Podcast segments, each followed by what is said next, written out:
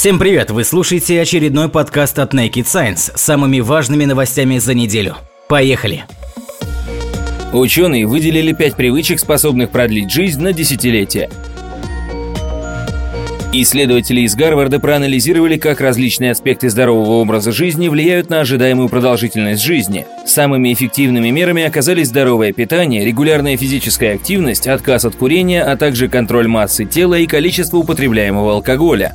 Ученые проанализировали данные двух долгосрочных исследований – Nurses Health Study и Health Professional Follow-up Study. В них приняли участие сто двадцать три тысячи двести девятнадцать медицинских работников. Они регулярно проходили осмотры специалистов на протяжении трех десятилетий. За это время умерли сорок две тысячи сто шестьдесят семь участников исследований. Авторы новой работы изучили связь между их привычками и сроком жизни. На основе предыдущих исследований ученые выделили пять основных факторов образа жизни, способствующих долголетию. В этот список вошли здоровое питание, отказ от курения, не менее получаса физической активности в день и ограничение употребления алкоголя. Мужчины-долгожители выпивали не более тридцати граммов этилового спирта в день, женщины – не более пятнадцати. Также у людей, живущих долго, индекс массы тела реже выходит за границы нормы. У тех, кто не соблюдал ни одного из правил, ожидаемая продолжительность жизни составляла в среднем семьдесят шесть лет у мужчин и семьдесят девять лет у женщин. У тех, кто придерживался всех пяти принципов, этот срок равнялся восьмидесяти семи и девяноста трём годам соответственно. По словам ученых, сторонники здорового образа жизни на восемьдесят два процента реже умирали от сердечно-сосудистых заболеваний и на шестьдесят пять процентов реже от рака. Ожидаемая продолжительность жизни американцев выросла на шестнадцать лет с начала тысяча девятьсот сороковых годов. Исследователи отмечают, что люди могли бы жить еще дольше, если бы не распространение ожирения, поэтому основные принципы ЗОЖ направлены в том числе и на контроль массы тела. По оценке ученых, все пять правил соблюдают лишь восемь процентов граждан США. Сооснователь Google Сергей Брин предупредил об опасности искусственного интеллекта. В корпорации Google постоянно экспериментируют с искусственным интеллектом.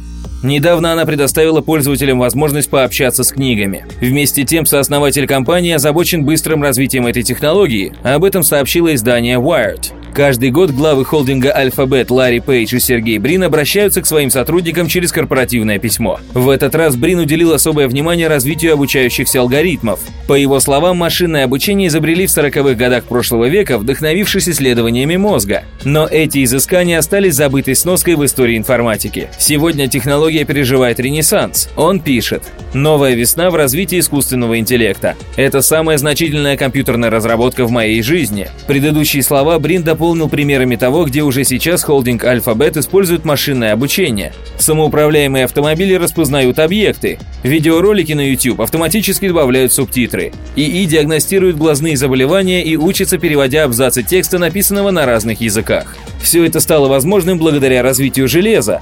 Он говорит, что процессоры, установленные на серверах Google, сегодня в миллион раз мощнее Пентиум два, которые были на них изначально.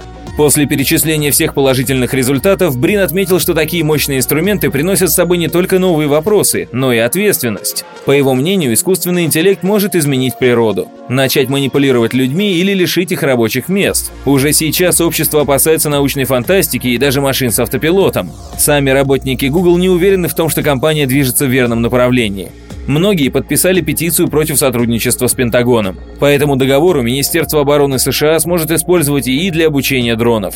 Свое письмо глава холдинга завершает словами: «Я думаю, что технология машинного обучения продолжит стремительно развиваться, а Alphabet останется лидером как в технологической, так и в этической эволюции». Ученые сохранили свиной мозг живым более суток после отделения от тела. Нейрофизиологи из Йельского университета сумели сохранить живым мозг свиньи в течение полутора суток после отделения от тела. По сообщению эм ай ти Technology Review об этом доложил Нинад Сестан, выступая на встрече, посвященной этическим аспектам современных технологий работы с мозгом. В самом деле, новая методика, названная BrainEx, ставит ряд непростых вопросов. BrainEx использует систему насосов, нагревателей и синтетический заменитель крови, который прокачивается через мозг, поддерживая его нормальную температуру и насыщенность кислородом. По словам Систана, главной трудностью было обеспечение внутренних областей мозга. Прежде чем добиться результата, им пришлось испортить сто сто-двести свиных мозгов, полученных в ближайшей бойне. Однако в итоге ученым удалось поддерживать нормальную жизнь в органе в течение тридцати шести часов после отделения от тела. Работа напоминает знаменитые эксперименты советского физиолога Сергея Брюханенко, некогда потрясшего мир демонстрацией оживленной собачьей головы. В тысяча девятьсот девяностых аналогичную процедуру проделали с морскими свинками, однако в этот раз ученые добились куда большего. Отделенные свиные головы они получали лишь спустя четыре часа после гибели животного, а крупный мозг сохраняли не пару десятков минут, а более суток. Впрочем, по словам Сестана, определенные функции мозга сохранялись, так что авторы предпочитают говорить не о смерти, а о декапитации, отделении головы, что и заставляет по-новому взглянуть на привычные нам представления о конце жизни. Даже после оживления мозг не проявлял признаков возвращения сознания, что авторы показали с помощью электроэнцефалографии. ЭЭГ демонстрировала гладкие и медленные колебания активности, указывающие на глубокую кому. При этом удалось подтвердить сохранность и функциональность тканей и клеток, что делает технологию BrainEx подходящей, если не для фантастической пересадки мозга, то для его новых исследований. Гипотетически говоря, кто-нибудь может взять эту технологию, усовершенствовать ее и использовать для восстановления работы мозга, сказал Сестан. Если у него сохранится память, это будет довольно шокирующим. Зоологи запутались в половом поведении черных вдов. Как и многие другие представители рода черных вдов, североамериканские пауки Латродектус геометрикус ядовитые практикуют сексуальный каннибализм. После копуляции самка поедает самца. Предположительно, такой акт самопожертвования облегчает самцу возможность спариться и дает самке дополнительный запас питательных веществ для вынашивания и защиты его потомства. В случае с богомолами поверить в это легко, но черные вдовы Эль геометрикус отличаются сильным половым диморфизмом. Их самки намного больше самцов. Настолько, что все его тело не может дать ей достаточно питания. Исследуя это поведение, израильские биологи обнаружили новые странности. Самцы пауков оказались склонны спариваться с более старыми самками, несмотря на то, что их фертильность в сравнении с молодыми понижена, а вероятность быть съеденным выше. Об этом Шеви Ванер и ее коллеги пишут в статье, опубликованной в журнале Animal Behavior. Молодые самки черных вдов некоторое время остаются в состоянии незрелого фенотипа, отличаясь от полностью взрослых. При этом они в полной мере способны сохранять сперму, производить и откладывать яйца, не требуя траты ресурсов на сложный ритуал ухаживания, как взрослые самки, и не склонны к сексуальному каннибализму. В отличие от них, молодые зрелые особи фертильны, но после копуляции поедают самцов. Старые же заметно менее фертильны, а шансы быть съеденным ими подскакивает еще наполовину. Все это делает старых самок Эль геометрикус не лучшим вариантом для самцов. Однако проведенные в лаборатории эксперименты, в которых самцы имели соответствующий выбор, показывали, что те предпочитают именно их. Ученые предположили, что в этом случае они могут воспользоваться еще одним отвратительным с точки зрения нашей физиологии приемом – отбросить последний половой членик педипальпа, органа совокупления, оставив его в половых протоках самки, тем самым закупорить их, полностью препятствуя следующим претендентам оплодотворить ее. Дополнительные лабораторные исследования не подтвердили эту гипотезу. Самцы ведут себя словно не в собственных интересах, заключают авторы, и платят двойную цену, оставляя меньше потомства и получая возможность препятствовать самке спариванию с другими самцами. В итоге у нас не остается эволюционных объяснений предпочтению старых самок. Впрочем, дело может быть вовсе не в самцах. Возможно, старые самки сами заставляют их спариваться с ними, активнее используя химические сигналы и феромоны. Подтверждения этому пока нет, но такая адаптация позволила бы виду использовать и этот ресурс для размножения, иначе самцы Эль геометрикус вовсе бы не приближались к опасным старым самкам, и их фертильность могла бы остаться невостребованной. Ученые заметили рост мертвой зоны в Оманском заливе. Еще в тысяча девятьсот шестидесятых в Оманском заливе ученые обнаружили мертвую зону, область, вода в которой практически не содержит кислорода и, как следствие, почти лишена жизни. В новой работе британских океанологов отмечается, что размеры этой мертвой зоны с тех пор сильно увеличились и продолжают расти. Об этом Бастиан Куэсте и его соавторы пишут статьи, опубликованные в журнале Geophysical Research Letters. Сегодня известно о нескольких зонах кислородного минимума, зэ ка эм, расположенных на глубинах более двухсот метров у западных континентальных побережий, где перемешивание воды затруднено и весь имеющийся в ней кислород быстро потребляется живыми организмами. Одна из них находится в Аравийском море, растянувшись между берегами Индии, Ирана и Омана. Это области исключительно активного судоходства. И, судя по новой работе, мертвая зона быстро увеличивается в размерах. Картографирование зэ ка эм в Оманском заливе проводилось с тысяча девятьсот шестидесятых и тысяча девятьсот девяностых. Однако позднее, в силу сложной геополитической обстановки в регионе и с распространением пиратства, исследования оказались сильно затруднены. Лишь теперь, используя плавающие беспилотники Sea Glider, ученым удалось рассмотреть изменения, которые претерпевает мертвая зона Аравийского моря в связи с глобальным потеплением. Судя по новым данным, зэ ка эм значительно выросла и приближается непосредственно к населенным побережьям. Текущие размеры мертвой зоны оцениваются как минимум в сто шестьдесят пять тысяч квадратных километров и более чем втрое превышают площадь Московской области. Морская вода получает кислород из атмосферы, и верхние ее слои достаточно хорошо насыщенные. Перемешивание позволяет ему достигать большей глубины, а деятельность живых организмов, ключевую роль в этом играют бактерии, вновь снижает содержание кислорода. Глобальное потепление, с одной стороны, приводит к большему прогреванию верхних слоев, затрудняя перемешивание, а с другой увеличивает численность и активность микробов, потребляющих кислород. Большую роль в росте зэ ка эм может играть и сельское хозяйство. Фосфорные и азотные удобрения смываются в реки и выносятся в океан, стимулируя рост водорослей и фитопланктона. Усиливается и поток мертвых организмов, опускающихся на глубину, источника питания бактерий, которые являются основными потребителями кислорода. Впрочем, влияние этого фактора ученым еще предстоит оценить точнее. Озвучена доля российских комплектующих в спутниках системы ГЛОНАСС. О том, что в российских спутниках, в том числе аппаратах двойного назначения, активно используют зарубежные комплектующие, известно давно. В разное время назывались разные цифры, но обычно указываемый процент был достаточно высоким, несмотря на усилия по импортозамещению. Сейчас с некоторыми деталями производства космических аппаратов поделился руководитель и эс эс имени Решетнёва Николай Тистоедов.